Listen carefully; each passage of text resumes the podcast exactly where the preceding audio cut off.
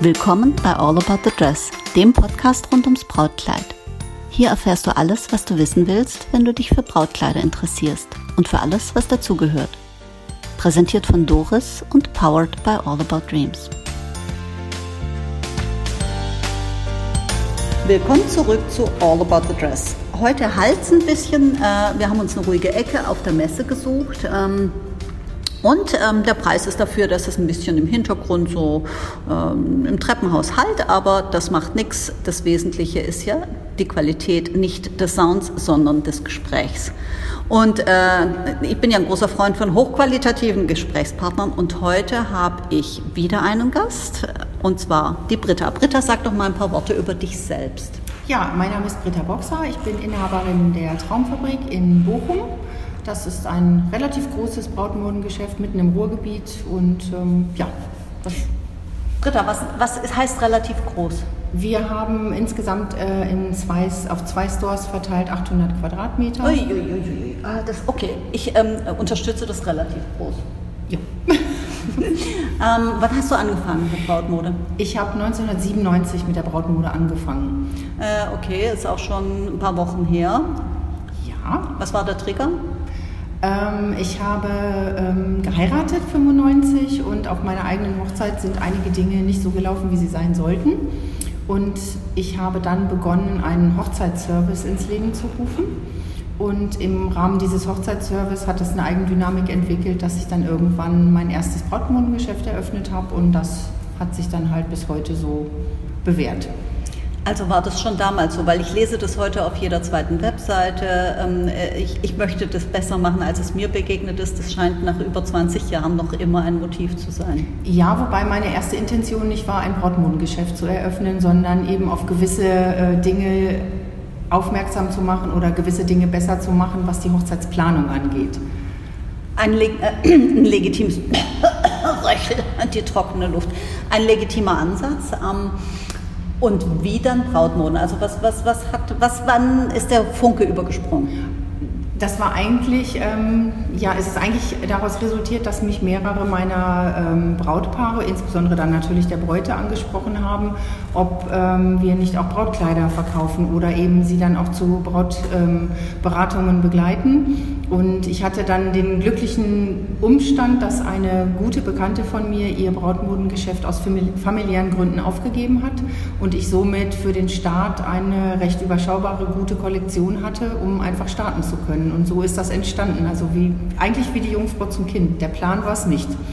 Ähm, so ging es bei mir auch. Ich bin auch wie die Jungfrau zum Kind dazu gekommen. Also insofern habe ich da profundes Verständnis dafür. Ähm, äh, aber wie die Bräutigame kommen nicht und wollen ein Brautkleid. Ja, okay, das war jetzt ein ganz schlechter Spaß.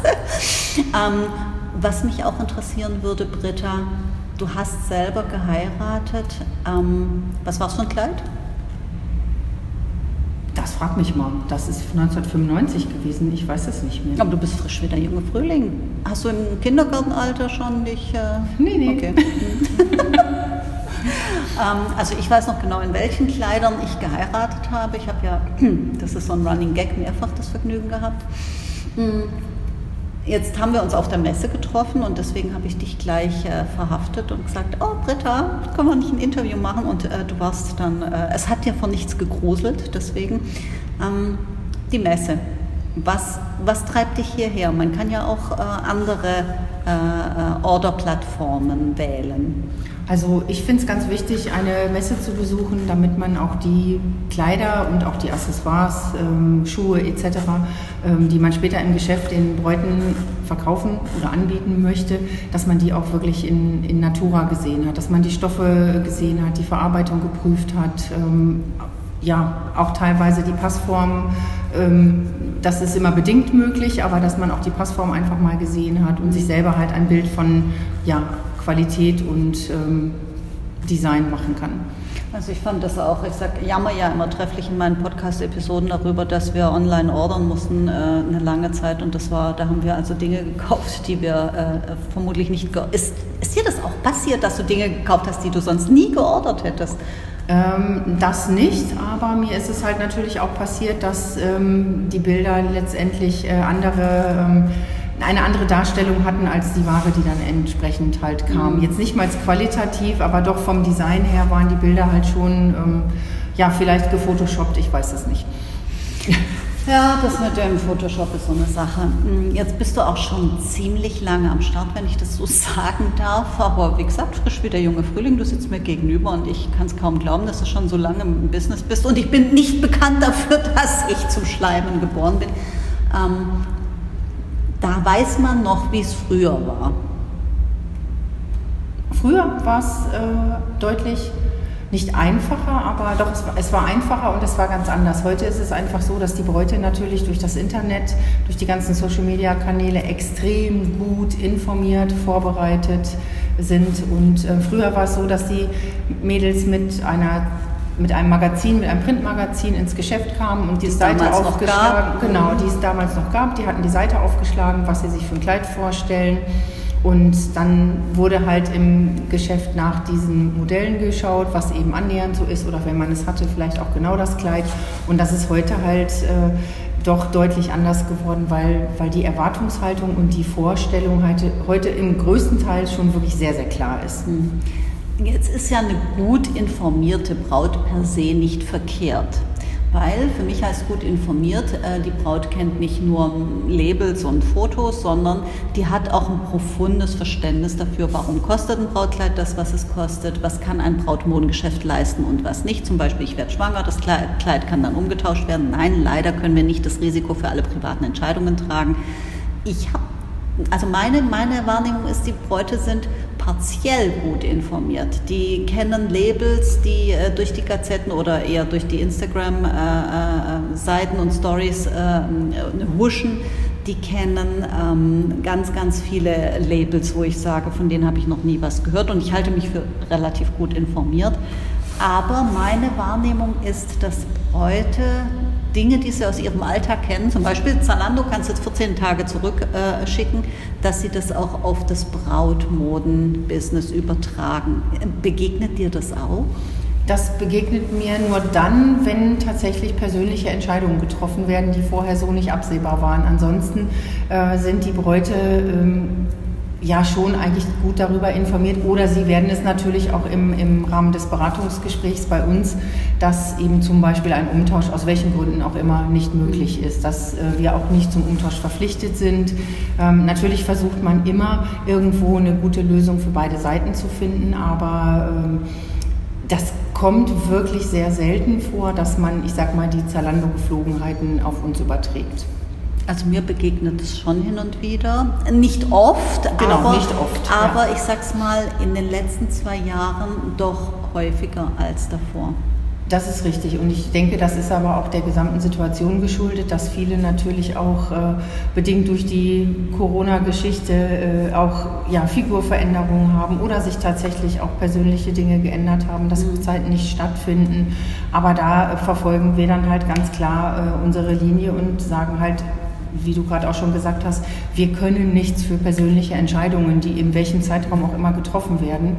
Und von daher ist das bei uns dann auch nicht immer schön, wie es ausgeht, aber letztendlich ist es so, dass wir dann auch die Kleider natürlich nicht zurücknehmen. Und trotzdem sage ich auch immer, oder meine Wahrnehmung ist, jetzt kenne ich viele tolle Kollegen aus der Branche, wir reißen uns alle den Fuß aus, wir tun, was wir irgend können. Deswegen such dir den Laden im Vorfeld gut aus, ein gutes, seriöses Geschäft. Dann kannst du nämlich sicher sein, dass der Laden alles tun wird, was ihm möglich ist, um äh, eine Situation einfach zu klären, um einen Sachverhalt für die Braut so zu gestalten, dass es passt. Ähm, ich kenne auch Kollegen, wo ich sage, da ist bekannt, dass die sagen, nö, ist nicht mein Problem. Und äh, bei einem guten Geschäft ist man in guten Händen. Das versucht, wird immer versuchen, lösungsorientiert zu arbeiten. Ähm, was sind die nächsten Schritte, Britta? Wo siehst du die Brautmode in den nächsten fünf Jahren? In den nächsten fünf Jahren? Ich bin froh, wenn ich die erstmal im nächsten Jahr sehe. ich, ich bin froh, wenn ich die Messe überstanden habe. Ja, gut. da bin ich eigentlich ganz froh, dass mal wieder Messen stattfinden, dass man eben wieder diese Möglichkeit hat, alles auch visuell zu sehen. Aber ähm, wo sieht man die Braut in den nächsten fünf Jahren? Also ich glaube, dass ähm, es da eine riesen Kluft geben wird, ähm, ich sage es mal ganz klar, zwischen arm und reich. Es wird ähm, sich sehr viel im, im niedrigeren Preissegment bewegen, dass viele Bräute einfach auch bedingt durch die letzten zwei Jahre ganz andere finanzielle Möglichkeiten nur noch zur Verfügung haben. Und dann gibt es natürlich auch die Braut, die ähm, ja alles auf eine Karte setzt und sagt, es ist mir egal, was es kostet. Das Gefühl habe ich auch. Ich habe auch das Gefühl, dass bei manchen Bräuten das so ist, dass sie lieber eine kleinere Hochzeit feiern und dann sagen, ähm, wenn ich nicht hundert Leute einladen kann, dann lasse ich mir wenigstens das Kleid meiner Träume raus, und da ist es dann nicht mehr ganz so primär wichtig, was es kostet. Das, das kann ich äh, unterschreiben. Das ist genauso bei uns, dass die, äh, also die Hochzeiten an sich mit weniger Gästen gefeiert werden, im Moment jedenfalls noch. Und dass dadurch eben die Budgets für das Kleid, wenn das so von der Braut der Traum ist, dann auch das Budget für das Kleid aufgestockt wird. Aber im Moment ist es tatsächlich wirklich so, dass wir sehr viele Bräute haben, die ähm, dieses Jahr aufgrund mangelnder Locations auch, das muss man natürlich auch sagen, dass halt sehr, sehr viele standesamtliche Hochzeiten stattfinden und die großen Hochzeiten dann für das nächste oder erst sogar übernächste Jahr geplant sind. Weißt du, was, da, was ich da immer sage, wenn ich eine Braut habe, die sagt, ähm, Ich, wir heiraten ganz klein standesamtlich und das große Fest folgt dann. Dann sage ich immer, feier deine Hochzeit so, dass, wenn es die einzige Hochzeit deines Lebens war, dass du trotzdem keine Lücke hast oder, oder keinen, keine, keine äh, Trauer verspürst, dass dir irgendetwas äh, durch die Lappen gegangen ist, weil du weißt nie, was kommt. Du weißt nie, kommt ein Baby, Arbeitslosigkeit, Ortsveränderung, familiäre Veränderung. Und ich habe ganz oft Gäste bei mir im Laden sitzen, die sagen, Mensch, wir haben damals ganz schnell standesamtlich geheiratet, irgendwie im Kostüm, in Jeans, wollten irgendwann äh, eine kirchliche Trauung machen ähm, und äh, das hat sich dann nicht ergeben. Und ähm, ich habe das tatsächlich so gemacht. Ich habe also standesamtlich so gefeiert, also nicht mit furchtbar vielen Gästen, aber so liebevoll und intensiv, dass äh, wenn das die einzige Hochzeit meines Lebens gewesen wäre, und ich hatte da ein paar mehr, ähm, dann wäre das fantastisch gewesen. Und ähm, deswegen, ähm, ich bin ein großer Freund von, such dir dein Standesamt-Outfit so aus, dass du das nochmal zur Kirche oder zur freien Trauung oder zum großen Fest tragen kannst, mit wenigen Modifikationen. Ein Spitzenüberrock, ein Spitzenoberteil, äh, Oberteil, ähm, über ein schlichteres Kleid, ein äh, ähm, Schleier, eine Schleppe, also da sind wir ja Profis drin, ein Outfit so zu stylen, dass du es einmal zum Standesamt tragen kannst und dann mit wenigen Handgriffen zu einem völlig anderen Outfit machst. Das, das ist so ein Steckenpferd von mir, das mache ich furchtbar gerne. Also das ist auch unsere Intention natürlich. Wir haben sehr, sehr viele Möglichkeiten, äh, ja, ich sag mal, die schlichteren Standesamt-Outfits aufzupeppen. Ähm, das ist natürlich immer ein bisschen auch abhängig davon, wie viel die Braut wirklich bereit ist, dann zu bezahlen. Wenn das Budget halt sehr eingeschränkt ist, dann hat man es natürlich auch schwer, ähm, die Braut dahin zu bringen, letztendlich so viel mehr auszugeben, weil wir wissen selber, wenn man jetzt nochmal über einen Überrock redet oder nochmal ein Spitzenoberteil oder, oder, oder, dann sind wir schnell bei fünf, sechs, sieben, achthundert oder tausend Euro mehr. Und wenn mir jemand sagt, ich habe nur achthundert Euro, mhm. dann, äh, ja, finde ich, sind einem da sehr die Hände gebunden. Natürlich ist es unsere Intention, auch das so zu verkaufen, dass man letztendlich dann das Kleid nochmal nutzen kann. Das wäre, ist für uns auch wünschenswert. Das kommt auch vor. Und weißt du was, Britta? Dann äh, ist es auch relativ mit dem Budget, weil du ziehst es dann zweimal an. Das heißt, du musst ja, ja. nicht zwei Outfits kaufen, die du dann hinterher nicht mhm. mehr nutzt, sondern du kaufst eins. Und mein, mein Ziel ist immer, äh, mit Komponenten zu arbeiten, sodass die Braut Dinge noch recyceln kann. Die kann dann das Spitzentop nochmal tragen oder jetzt gut, vielleicht nicht den Rock mit der Schleppe dann zum, zur Gartenparty oder am Strand, aber ähm, ein Rock, da kannst du die Schleppe dann kürzen oder den Rock insgesamt kürzen oder du kannst das Top oder die Corsage nochmal tragen.